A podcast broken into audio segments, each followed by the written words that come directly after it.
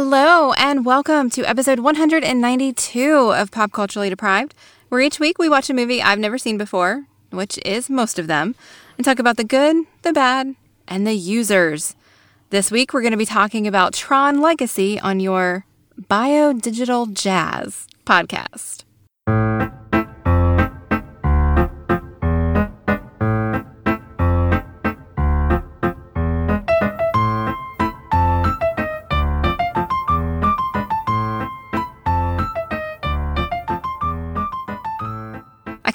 Want listen to real bio digital jazz, After watching this film, I just want to append everything with man. right? Hey man, let's go watch that movie, man. Right? So I was thinking this is like the Big Lebowski in Tron. Like it's the Yeah. same character. I uh, don't They're not even subtle, are they? Yeah, I don't remember him being like that in the first one. Did I miss Not, it or yeah, not quite. But I think this is a, you know, obviously he's been trapped here for ages, and this is the character he devolves to, and you know, it, it is arguably one of his most famous characters, or his two most famous characters, basically, Lebowski and Flynn. Yeah, fair enough. So, hmm. All right, man. hey man, yeah, it it feels like it's that was his character tick in the first ones. They do it a lot here to show us that, Yeah. hey, it's the same character, man, because he says man a lot, man. Yeah. All right, before we get into this conversation proper, I believe we have an announcement that we've previously made, but we're continuing to make it. Yes, we wanted to make sure everyone knew what is coming up. So there is there is an episode on the feed if you've missed it. Um, so, uh, fairly short, us talking about what's coming, but we are running uh, uh, pop culture deprived into the ground. We are finishing it, and we're going to take it out back with a shotgun. No, Um, no, no, no, no, no, no. We're retiring pop culturally deprived. Going on long term hiatus. Yes, yes, that's better. Um, but we are not stopping watching movies and talking about them together. So please don't be afraid that you won't have us in your earballs anymore. But there will be more information about that coming later. Earballs, yes, really? yes, Okay, earballs. good. So we are working towards our episode 200. So we, we've got uh, a lot of good movies on the list still coming up in coming weeks. So we're looking forward to them. Episode 200, we want to hear from you. We, we did this for episode 100 and it was great fun. And we want to even more so for episode 200. We want to know what movies you liked us talking about, what were interesting to hear us talk about, what you watched because of the way we talked about it, what changed your thoughts on it, what you didn't like what we said. Come and argue with me. Bring it on. I want to know where, you know, I am repeatedly, as we all know, told that I'm wrong about these things. Come and tell me. Come and try and convince me that the Twilight series is a work of great genius fiction. Um, oh, I'm getting a look. this is also your opportunity to uh, tell Matthew that The Rock was really not a terrible movie and Jingle Jangle was a wonderful Christmas movie. And now I'm getting a look. You see, I've been thinking about the Christmas conversation because it's Christmas here in, in podcast recording land. And the other thing that we didn't get into is, of course, that if you can take the movie and set it at any other time of year and it doesn't change the movie, it's not a Christmas movie. And Jingle Jangle has nothing about Christmas to it. okay, but we also had this conversation before about how we can do that with The Christmas Carol. Yes. So therefore, The Christmas Carol is not a Christmas movie. Can you? No, I don't think you can do it with the Christmas Carol because part of the point is him not wanting to give, and it's a season of giving and giving time off to Bob Cratchit. And Okay, but that's But- not this episode. clearly, you can do that with Die Hard. Frankly, here is my hill. I shall die hard on it. Um, so, coming up to episode 200, please let us know all your thoughts. Let us know your Christmas movie d- discussions that you have in your household. Email us, podcast at eloquentgushing.com. Tweet us, Instagram us, Facebook us, DM us, phone us, however you need to. We, you can look us up anywhere, basically, as mm-hmm. Eloquent Gushing. yes. Do that thing. Good. Tron Legacy. Tron Legacy. About 40 episodes ago, we covered Tron. Mm-hmm. The first film. So almost a year now. In fact, when this comes out, it will be just just under a year. Um, and we had. I assume you've not gone back and listened to the podcast where we talked about it. I was going to, but who has time for things like that? Who has time? I had time to bake two cakes today, so I listened to a podcast whilst doing so, and it was informative. We talked about how obviously that film was beautiful, looked amazing. You could clearly, clearly see for the time it was stand out and did some really mm-hmm. interesting things, but the plot was a bit mundane. But what would have been good is if they did that in a modern way, but with sort of even more modern sensibilities. I think we we liked that the computer aspects of it still worked. The idea of computers running a program that gave you an output. It wasn't the way we think about apps and programs now. It was you crunch numbers into a system and eventually it turns around and says, oh, 15. Right. Something along those lines. You know, the classic version of, a, of what a computer does. It's, You it's missed- human intellect to the power of 10. You missed a prime opportunity to use the number 42 there. I did. I it did not come to me. And then as I was talking, I was like, "Oh, this is exactly what the, the computer at the end of the universe does." Anyway, the thing we said in that episode was that it would be really good if there was a sequel that did some of the same sorts of stuff, and again was beautiful and interesting and great to look at, but the idea of computers in a modern way and what that means. You know, the difference now where we talk about apps and browsers and the software that we use that is so fundamentally different than it was in 82 and that would be really fascinating with some of the same mindset about the dangers of computers Right. Hmm. We didn't get that in this movie. quite a missed opportunity Yeah, I I really felt like this was the same movie all over again. Mm-hmm. agree I mean, really. Um, it's just now we have Clu as the talking head who's in charge of everything mm-hmm. because he's doing the exact same things, you know, bringing in rogue programs and making them fight in the disc wars. Like, it's exactly the same. Hmm. The way they spoke about programs was the same. There was no, like, at one point they defined Wi Fi because Kevin Flynn obviously doesn't know what Wi Fi is. He's been in the program since 1989. But but at the same time he came up with that idea Right, exactly. man So I was I was a little bit disappointed in this movie. I enjoyed mm-hmm. it in much the same way that I enjoyed Tron mm-hmm. because it is an interesting story, but it's less interesting when they're just doing it again. Mm. Mm. You know, and CGI young Jeff Bridges was not good. it, it's i mean it's the, one of the first times it was done as a person and particularly to a person that we knew Right. So I was thinking about it because a couple years ago I made you watch the Jim Carrey Christmas Carol, right, where the whole thing was CGI. yes you did and every year i forget that I, oh yeah i watched that didn't i You did. You totally forgot yeah Um, And like it's the same kind of CGI that was in that movie and that they used for Jeff Bridges' face. And in A Christmas Carol, I always say it's so good. It's so good. It looks really good. The difference between the two, I think, is that every character in Christmas Carol was that and they had that look about them and so it looked like realistic computer stuff. Mm-hmm. yep And my brain can assimilate that and understand how wonderful it is doing that with one character in the middle of this world where you're surrounded by real people. Mm-hmm. It did not work. it, it's still and this is 10 years ago it's missing just some of the finer nuances of human expression.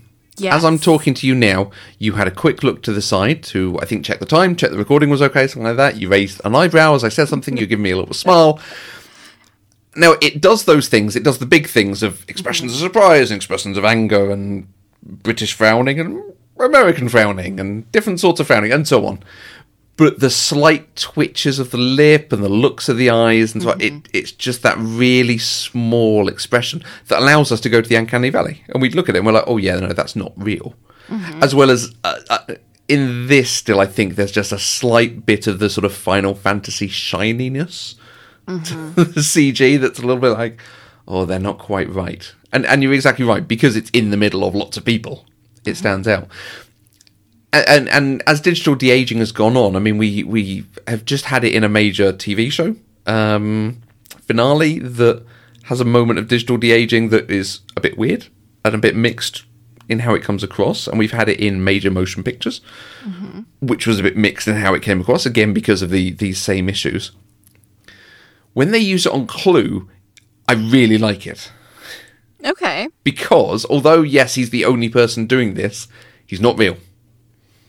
And, and they do this. They do this in Doctor Strange. There, there is a moment where the Ancient One and Doctor Strange are out of their bodies, and anytime they're out of their bodies, it's this sort of CG version of them. And it works because it's an out of body experience. They're not supposed to look 100% real. And having it for the artificial version of Jeff Bridges, I'm fine with. I'm like, I'm, uh, you know, okay, great. They're sort of helping us distinguish which one is which, although obviously there's an age difference and so on. It, it helps inform our watching of it. But the moments where we're supposed to be watching him as actual young Kevin Feige, mm-hmm.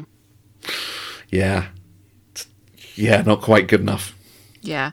It it was when they first showed him. Mm-hmm. Right? Because the the first thing that we got with with him was when he was talking to young Sam and telling him the story of the grid. Hmm. And mostly we got his back. But as he was walking out, we got his full face. But he wasn't really talking or doing anything. We were just watching him walk away and it was like, "Oh, they made Jeff Bridges younger. Cool." Yeah, you know but then they made him talk a lot in some of the flashbacks mm-hmm. and that's when it got a little weird now watching Clu talk a lot i get what you're saying because he is supposed to be artificial so that does make a little bit more sense um, and it was actually the more Clu talked the more i was like this really isn't that great yeah, yeah. you know uh, because like his tongue was weird It, yeah, it, there's a stiffness to it. It's not Yeah. quite. And again, it's it's the really small little curls of the lip as you talk, Mm-hmm. and little just they're not quite at that point yet. And I, I still don't think they are. You know, when we're talking things like Rogue One, is it Rogue One? Yeah, and some of the Marvel stuff where they've done digital because it, it's all Disney. Obviously, this is a Disney Mm-hmm. film; those are Disney films. yeah It's getting better, and it, it eventually it will get to a really good point. i wonder if we're being too hard on it though because this is god this movie is a decade old Yeah, because I feel like it came out that long ago. No. It did. uh, actually the 21st so monday was exactly 10 years since i saw this film at the cinema because it came up on my previously on matthew on facebook. It's like mm-hmm. i really enjoyed it and i really enjoyed it had it come out before 2004 mm, Okay. had it had it been pre the matrix sequels mm-hmm. this would be one of the great films of its type. Post the matrix sequels which also do digital action and things and i don't think they're not as good but this doesn't feel like we're seven years beyond where we were with the matrix yeah. sequels yeah so there's that and yes that's a very very big thing to raise the rest of how it looks and this is what it sells me on this is an astonishingly beautiful film It absolutely is. Like it Yeah. took the things that we liked about the original Tron and Mm-hmm. modernized them for the modern eye. Like the lights were beautiful. The the motorcycle racing was gorgeous. Yeah. Like the motorcycles themselves were gorgeous. Um uh, yeah, I'm I'm here for that absolutely. Mm. And and I think that goes a long way towards increasing my enjoyment of the film. Mm-hmm. It was just that I enjoyed the experience of watching it yeah all of the things that Kevin Flynn was able to like manifest in his Yeah. world that were real but were not quite real, mm-hmm. but still very. I don't know. I just enjoyed it. There, it was a little less Star Warsy too, mm-hmm. mm. which I think helped a lot. I almost was like, oh, they're doing the X-wing thing again, but then the, you know, the or Tie Fighter, whichever one it is, but then the mm-hmm. wings went all the way down, and I was like, oh no, it's just a plane. yeah That's better. and, and I think over and above the special effects, you're absolutely right. They take all the stuff that's cool, that's really good about Tron, and they make it. You know those ships that were all you know blocky CG flying around. They feel substantial and mm-hmm. heavy, and they you know are really good effects. The cinematography and some of the shots of this film are incredibly good. It is, you know, the stuff that we will come to see after this in the MCU. It's really reminiscent of Thor Ragnarok and some of the hmm. Guardian stuff. How uh, every so often you get these shots of like panoramas or mm-hmm. things happening and, and people floating in space or driving towards each other. It's like someone's really thought about this and put together something cool. Mm-hmm. Bits of them fighting upside down. You get the close up of them looking at each other and so on. The, they're they're worthy of becoming iconic mm-hmm. because it's so good. Except the film's not strong enough to make them iconic. right. Is a real shame. Yeah, the script is honestly, it, it feels a little bit like they just took the original movie and tweaked a few things mm-hmm. for the story. Mm. I, I wanted so much more out of it, and I was a little disappointed. Like, even how it starts, like, Sam just accidentally ends up in the grid, right? And mm-hmm. that's exactly what happened in the first one. They accidentally ended up in Yeah. inside the program. And it wasn't like I wanted him to figure out what it was and figure out that's where his dad was and intentionally go in and find him. Mm. Like that would have been a much stronger story. it- it's really strange how they didn't take the idea of computers and update it. It's almost like from the point of Tron onwards, the world of Tron, and this is something. Oh, okay, the grid, as we now call it, and it was mm-hmm. something we bemoaned on our on our Tron episode. The fact they don't name this world, so we mm-hmm. now have a name for it, the grid. The grid has evolved from there, but it doesn't match the evolution of humans' computer world. Mm-hmm. So although in Tron the analogy and the metaphor was what if machines were pe- what if computer programs were people or had emotions? This has then gone and what if that world continued for 30 years? Rather than being what if you went into the computer world now what does it look mm-hmm. like?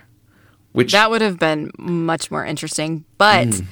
they would have had to do a lot of exposition to get us to a place where we believed that Kevin Flynn was stuck for 30 years okay yeah yeah in a world that had evolved like that. So, mm. like, to take the easy way out in the story, I understand why they did that. Mm-hmm. But I, like you, I wish that we had gotten the modern world because that's what they did in 1982, right? It Absolutely. was like they modernized their idea of what the mm. computer world is. And this was just a rehashing of that. Yes. And I, I think this is why I wish this had come out before the Matrix sequels, because the Matrix sequels do inter and we talked about how Tron Tron begets mm-hmm. hackers and the lawnmower man and eventually the Matrix in some ways. Mm-hmm. The Matrix sequels do interesting things about computer programs and what their job is to do and machines and how they mm-hmm. exist in the Matrix. And you know it does some of this work. And this film just comes up with the idea of the ISOs but doesn't tell us what they are. Yeah. and it's like okay they're super programs? What does that even mean? Like they could have gone down a route of and then suddenly we got browsers and browsers are able to link any other machine mm-hmm. system together and and then you suddenly get another browser that's even better and so on. You know do something clever. But we did get an ISO who was able to manifest into a real person at the end, yes for which is reasons. weird. yes. At least there wasn't a kiss I was going to say that right okay because that was the thing that I hated the most about the first one. Absolutely, They put that yeah. stupid kiss in there, and they didn't do that here. Yeah. It's fantastic. That was fantastic. I love that they didn't do it. and and it almost stands out here that there should have been a kiss. Like there is there is much more chemistry between them, and there is an actual story between them. The, the problem with the kiss in the first one is she has nothing to do with, um, you know, the, the other problems with the character aside, she has nothing to do with Flynn. There's no reason for that kiss other than tell me about this human thing called kissing. Right. Star Trek BS. Um, in here, at least they had a thing, and they went through a trial together, and you could have like, I can see it in a generic yeah. Disney way, yeah. But or at least at the end before they drove off on the motorcycle when they're both human in the world. yeah. You know, that would have been a great place for it. Hmm. So, But I, I appreciate they didn't. I thought it was better without it. Absolutely. yeah. Yeah. And she's cool. You know, all the problems we had with the female character in the first one are pretty much fixed here. She has her own agency, she does stuff, she is important to the plot, there is a reason for her being there, and she's the one who saves him and does good stuff. And, and including the great moment, you know, her introduction is cool where she comes in in the car and saves him and drives off and does the big jump, and he's like, "Oh no, you'll never make it!" And she lands, and she just looks at him. She's like, "Made it, amazing, great." I'm glad you like that. yeah, I mean, I you know, I like Olivia Wilde a lot, but mm-hmm. I forgot she- she was in this until she showed up on the screen. right, she's good. Yeah. I I enjoy her sort of uh, the, the the childlike naivete of the ISOs that you see in her with her wanting to know more information and ask about the world and so on, but Do also you know her Jules Verne? Yeah, that's What's so like? funny. it's great. It's You know, it, it's the sort of joke we do see in a lot of things. I, I mean, having just watched Elf tonight, it's a joke from Elf, Oh yeah. Um, but it works. It's good. She she absolutely sells it for me. Can we talk about my favorite character? Your favorite character? Yes. Is it Aziraphale? Yes, yes, it is. Right. Michael Sheen. Oh my god, is amazing. I was shocked. I had no idea he was in this either. But I mean, he's playing that character that Michael Sheen plays now. Like that's mm-hmm. just mm-hmm. what he does. But I liked it. I was sad when he turned out to be a bad guy, but you know, it's what he does. I have referenced this scene, and I cannot remember what podcast it was on and why I did it. Because I talked to you about how we were going to get a scene in a film where, and I can't remember if I told you it was Michael Sheen or not, but someone did one of the greatest David Bowie impressions ever. Ah, okay. and it's this. He is basically Jareth for most of this, and then he goes into full Ziggy, Ziggy Stardust at the end. it's it's incredible and it's wonderful, and and you know Michael Sheen is renowned for doing great impressions of real people, mm-hmm. and and you know portraying them on screen, and it is basically like someone said, "Hey, could you be David Bowie and just for a couple of scenes for us, and then go away?" Okay. I'm not super familiar with David Bowie in that way, so I didn't get that from it. It was Rockstar Aziraphale. Yeah, basically. That's what I got Did- out of it. uh, have we talked Flight to the Conchords at some point? I'm sure we have. You're looking at me like, Yeah, and I cannot remember why, but I it, it, cause I think it was in that because Jermaine Clement does Mm-hmm. a great David Bowie impression in that, and um, and I think it might have been, but we have another film coming up where it's even better, and Mm. okay. it's one. Of, yeah, his scenes, they they absolutely. So it's a little bit like in Les Mis when Thenardier comes on and does Master of the House. It's that sort of. It's been serious and dark, and we've got suicide and rape and all sorts of bad things going on, crime and the underground and the miserable people. Mm-hmm. And now we've got fun and jolly singing and trying to rip off French people. You know, Yeah. yeah. love it. It's yeah, it's. it's I just really moment. like Michael Sheen. And then, you know, there's a giant brawl going on, so he's pretending to play guitar and then firing laser bolts at him. And Catherine turns to me and goes, This is like Destiny 2. And it was basically an emote at that point, wasn't it? Yeah, yeah, no, absolutely. I love it. So good. Yep. Good. I wish we had gotten a little more story outside of the grid in this one. Okay. Um, I love that Sam grew up to kind of be like his dad, like to have his dad's ideals, even though the company went in a different direction because Kevin was gone. And so I love the idea of his annual prank and, you know, taking their OS and putting it out on the web. I wanted to see, because at the end, he very clearly is ready to take over the company. He tells Real World Tron, I can't remember his name, Al. Uh, Al? Alan. Alan. Alan. Bruce, Bruce Boxleitner. Yeah. He tells Alan that he's ready to, to take over the company, which is great, but I want to see him actually take over the company. And I want to see him properly grieve his father mm. and tell Alan what happened. Right? Like, I want that piece of the story. The thing that. Yes, uh, you're absolutely right. And I think it is set up for a sequel to do some of this stuff. Mm. Because Cillian Murphy is David Warner's son.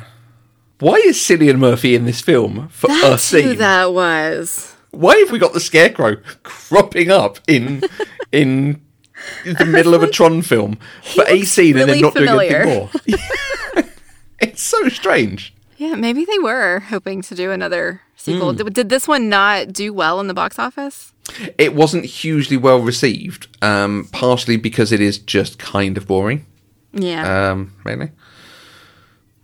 okay. So I get it. Uh, I'm having a quick look. It, it hits about 50%, and the, the general reactions were, yeah, looks amazing. It's visually beautiful. Uh, that's all I can say about it. And and that is, I, I completely get that. Yeah. I can understand the things. Um, it, it's hard for me to be totally objective because 10 years since I saw it. I saw it with one of my best friends when he was visiting, having moved to Seattle. He came back to the UK for Christmas. It was a pretty rubbish year all round. And this is one of the bright spots I can remember from that year. Right. So, Okay. like, Yeah. you know, going with someone. Oh, I talked on the Tron episode about how I just assume everyone's seen Tron. Mm-hmm. Dom is one of the people who would have just seen Tron from an early age and grew up with that as an idea. Got it. So, Got it. Okay. yeah. Yeah, I was one of those people who had not. No, most, well, as it turns out, most people were, but I think I, anyway. Anyway, we talked that. Um, Yeah. yes, a sequel with with him taking over the company would have been really cool, and and especially because that could have had some of that going back and forth between the worlds. Again, a little Matrixy, um, and with Quorra, Quorra, Quorra, doing stuff, Quorra Yeah. with a Q, uh, doing stuff would have been cool. Yeah. Because what we've not really talked about is Sam himself. Okay. Because There's something specific you want to talk about, Sam? No, there's nothing specific to it. It feels like there's this period in the like five, ten years in the middle of the 2000s, 2010s, where Hollywood goes through lots of possible leading men and doesn't know who is going to be the next one. Mm-hmm. Where you've got the uh, who's this Garrett Hedlund, famous, famous Garrett Hedlund. You know, and I can only obviously think of famous ones, but people like Sam Worthington, who got like five, ten films and then Right. disappeared off again. Yeah. I, I feel like there are a lot of uh, films of this ilk that got leading actors who just had nothing about them. And I feel very much that about the lead role in this. yeah, I was surprised whenever he showed up and I was didn't recognize him. Mm. It's like I expected this to be somebody who became somebody or was already one of those like teen heartthrobby Uh, Chris Evans. dudes. Uh, Yeah. Yeah. I mean, I, but I wasn't even thinking like that big. Although Chris Evans was certainly not big in, whenever this came out. Well, I think this may might be a year before Captain America, to be fair. Yeah. But um, you know, someone like Someone along those lines, Yeah, yeah, not somebody that I had never seen before. But in, in my head it was Shia, but I think that's because this is basically what they did with Shia in the last Indiana, Indiana Jones film. oh, It's it's ex- again, it's exactly the same role and okay. trying to handle. Because is this our first distant sequel that we've done? I don't think so. Okay. I, I, I tried to think through and I couldn't, nothing stood out to me.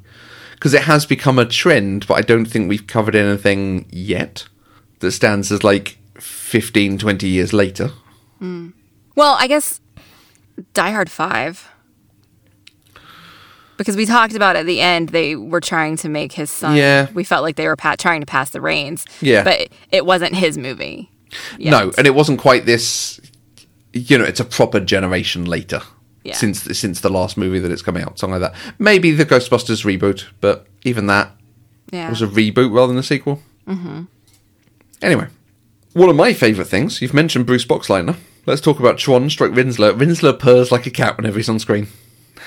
really? Every I time he comes on screen, there's just this like he's evil and and going to kill you because he's so amazing. And to show that, because he's wearing a mask, so that we don't mm-hmm. know that it's Tron yet, you get this sort of noise in the background that's it is like a cat purr. I'm not going to try and do that because I know I would embarrass myself trying to purr like a cat down down the microphone, or it'd be really weird. Everyone's like, PCD has become ASMR. Um, We're not going down that route. Yeah. Hey, how, how's about that for a new podcast? No. No, okay. Um, it took me, it was at the very end. And, and I don't know if it's because I'm slow on the uptake or because the movie didn't tell me, but I did not realize that Tron and Rinzler were the same. Mm-hmm. Even after Kevin Flynn was like, oh, that's Tron, Tron's alive, I still didn't realize that was Rinzler. Right. It, it also it, it's another aspect that feels like they're building up to a sequel, some sort of the redemption of Tron, something like that. And, and I think part of the reason you wouldn't realize is it doesn't matter who Rinzler is; he's just henchman. In the same way, it doesn't matter who Clu's sidekick, as, uh, apparently here is called Jarvis. Yes. It's a little on the nose. James Frain, Sarek. Um, it it doesn't matter who he is. It's just it's another character we've got in there. Mm-hmm. And even even that that's a character that doesn't come off. I think he's supposed to be funny in how weedy and cowardly he is. it's just annoying and tropey.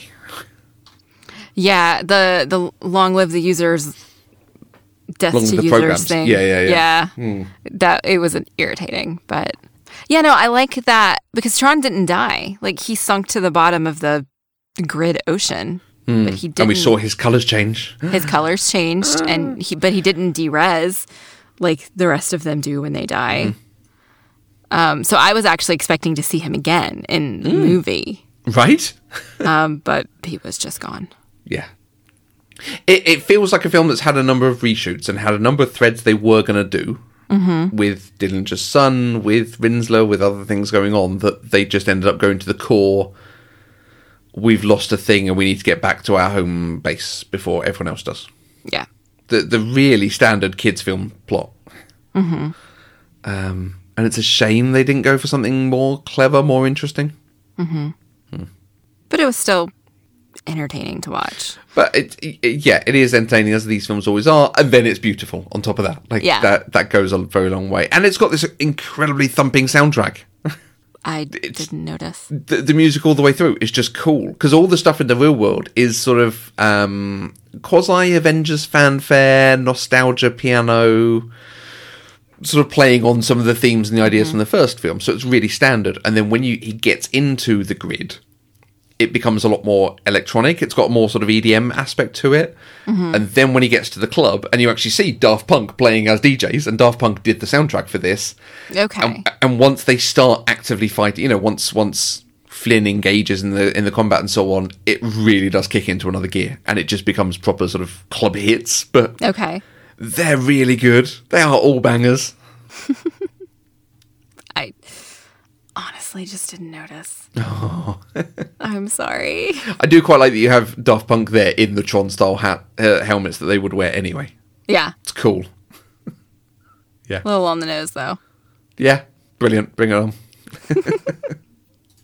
Yeah, I, I mean, all in all, I would say it's a movie worth watching. It's not a bad movie at all. It's not a great movie. It had so much potential, and I wish it had realized that potential. But I'm, I, I mean, I would watch it again. Yeah. Yeah, it's not one. Th- I I think I've only seen it, obviously, this time at the cinema, maybe one time in, in between. Okay. But I'm not, you know, over it so much because I've given it a good amount of space between them. So it's it's one that you can leave on, absolutely. Yeah. Hmm. For sure. Hmm. Any, any other favourite bits? Anything else that stood out to you? Anything that was cool? This is gonna be a really weird thing. Okay. I really liked the arcade sign.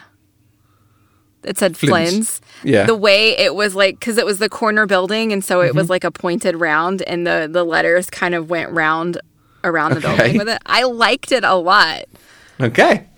It it's random, I know. Nice. I, I enjoyed it. Cool. Yeah, I, I mean, I think we talked about everything else that I liked. Yeah.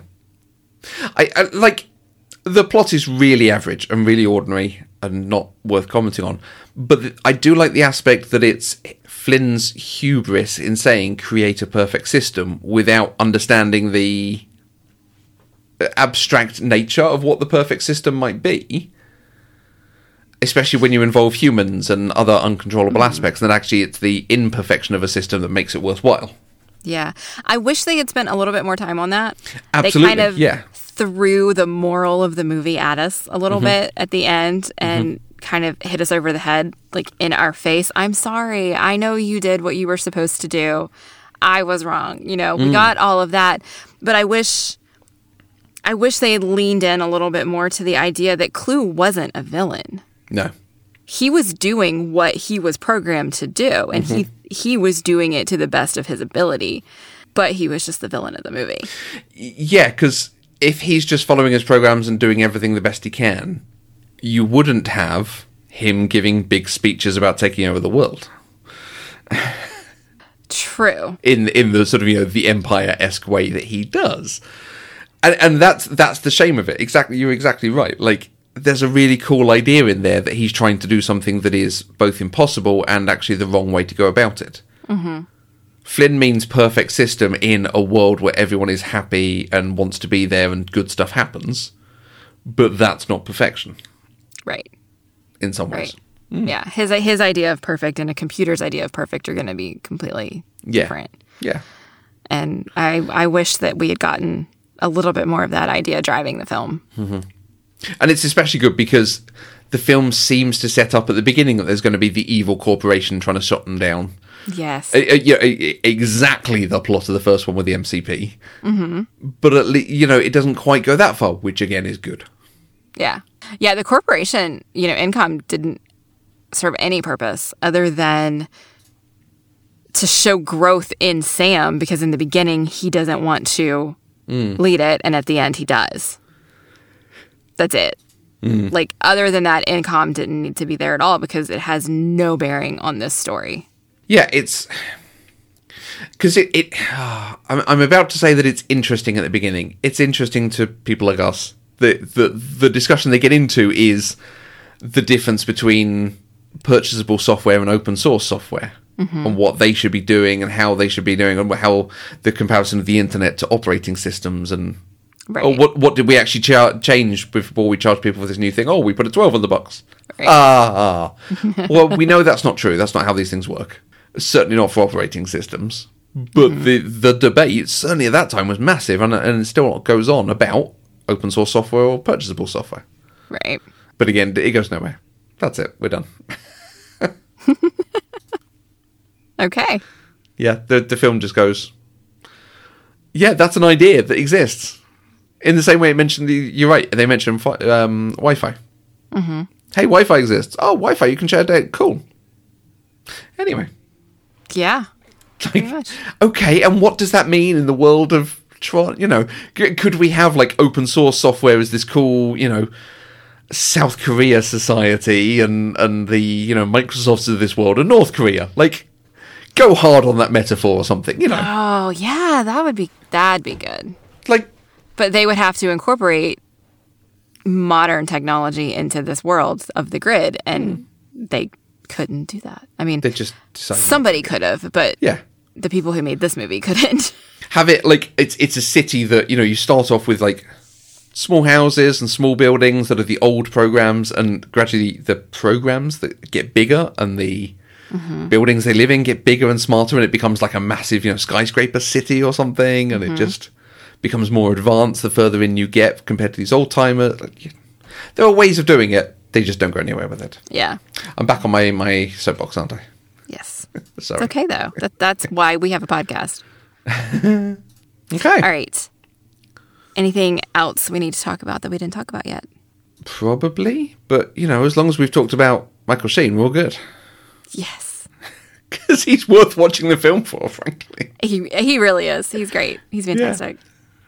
So I'm glad to see that they brought um, Bruce Boxleitner back. Because I mean, he doesn't really do much anymore. you didn't even know who he was when we talked about him the first time, other than being the guy from Tron. You didn't know who he was. I did. Yeah. Yeah, but and you I didn't. did. Yeah, I did. He's the guy from Babylon 5 Oh, that's right. I forgot you and did Babylon. many other random sci fi things. You knew him because he was the scarecrow in something The Scarecrow and Mrs. King. in, in a show that no one else has watched other than like you and your mum. Apparently, yes. Yeah. Right. So, what is next on PCD? Next, we're staying in this very sophisticated, high tech, high, you know, sci fi concept thing with One Flew Over the Cuckoo's Nest. Indeed. Have you watched Ratched yet? No. Okay. Are you wanting to do One Flew Over the Cuckoo's Nest so you can watch Ratched? Yes. I thought so. Yes. okay. I mean, I probably don't need to, especially since it's a prequel, but, you know, I, ah, I wanted to yeah. see the origin of this character that's so iconic in history. Mm-hmm, okay. So, Cool. That's where we are. Mm. So, uh, do, do you know anything about it on the Ratched character?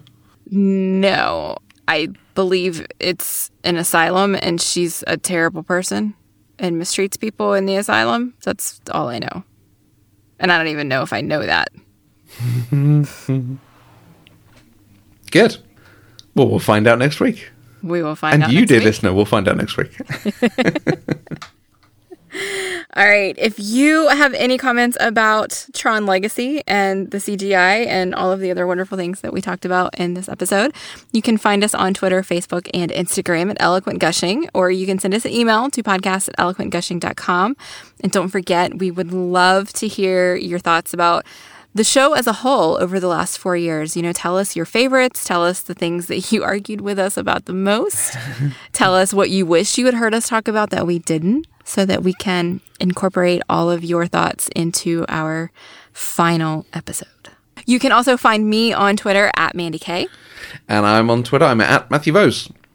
Pop Culture Deprived is 100% funded by our listeners through Patreon. Anything you can give, it gives access to bonus shows and exclusive shows and extra cool stuff that we do that's a lot of fun. Um, but it also helps to support the network, helps us to develop those new shows. Wink, wink, coming soon. um, if you want to find out more, you can go to patreon.com slash eloquentgushing. And we will be back next week with another episode where we are going to talk about Nurse Ratched in One Flew Over the Cuckoo's Nest. Until then, I'm Mandy Kay. And am I still to create the perfect system? Pop Culturally Deprived is an Eloquent Gushing production. For more information, visit eloquentgushing.com or find us on Twitter at eloquentgushing.